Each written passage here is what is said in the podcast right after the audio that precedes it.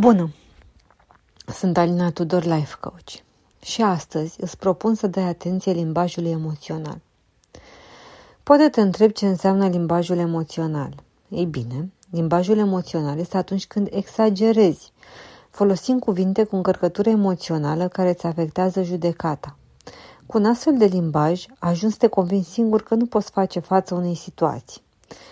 Cuvintele pe care le folosești au putere mare și îți pot influența convingerile, realitatea și viitorul. Care crezi că este diferența în, dintre? Ar fi groaznic să rămân singur față de. Nu ar fi ușor să rămân singur.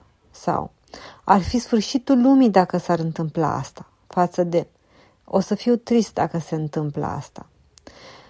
Sau e umilitor pentru mine față de a fost neplăcută situația în care am fost pus. Sau trăiesc un coșmar față de trăiesc un moment mai delicat acum. Ce poți face concret? Folosește cuvinte pozitive, neutre sau cu încărcătură emoțională scăzută. Folosește cuvinte care calmează, nu care inflamează.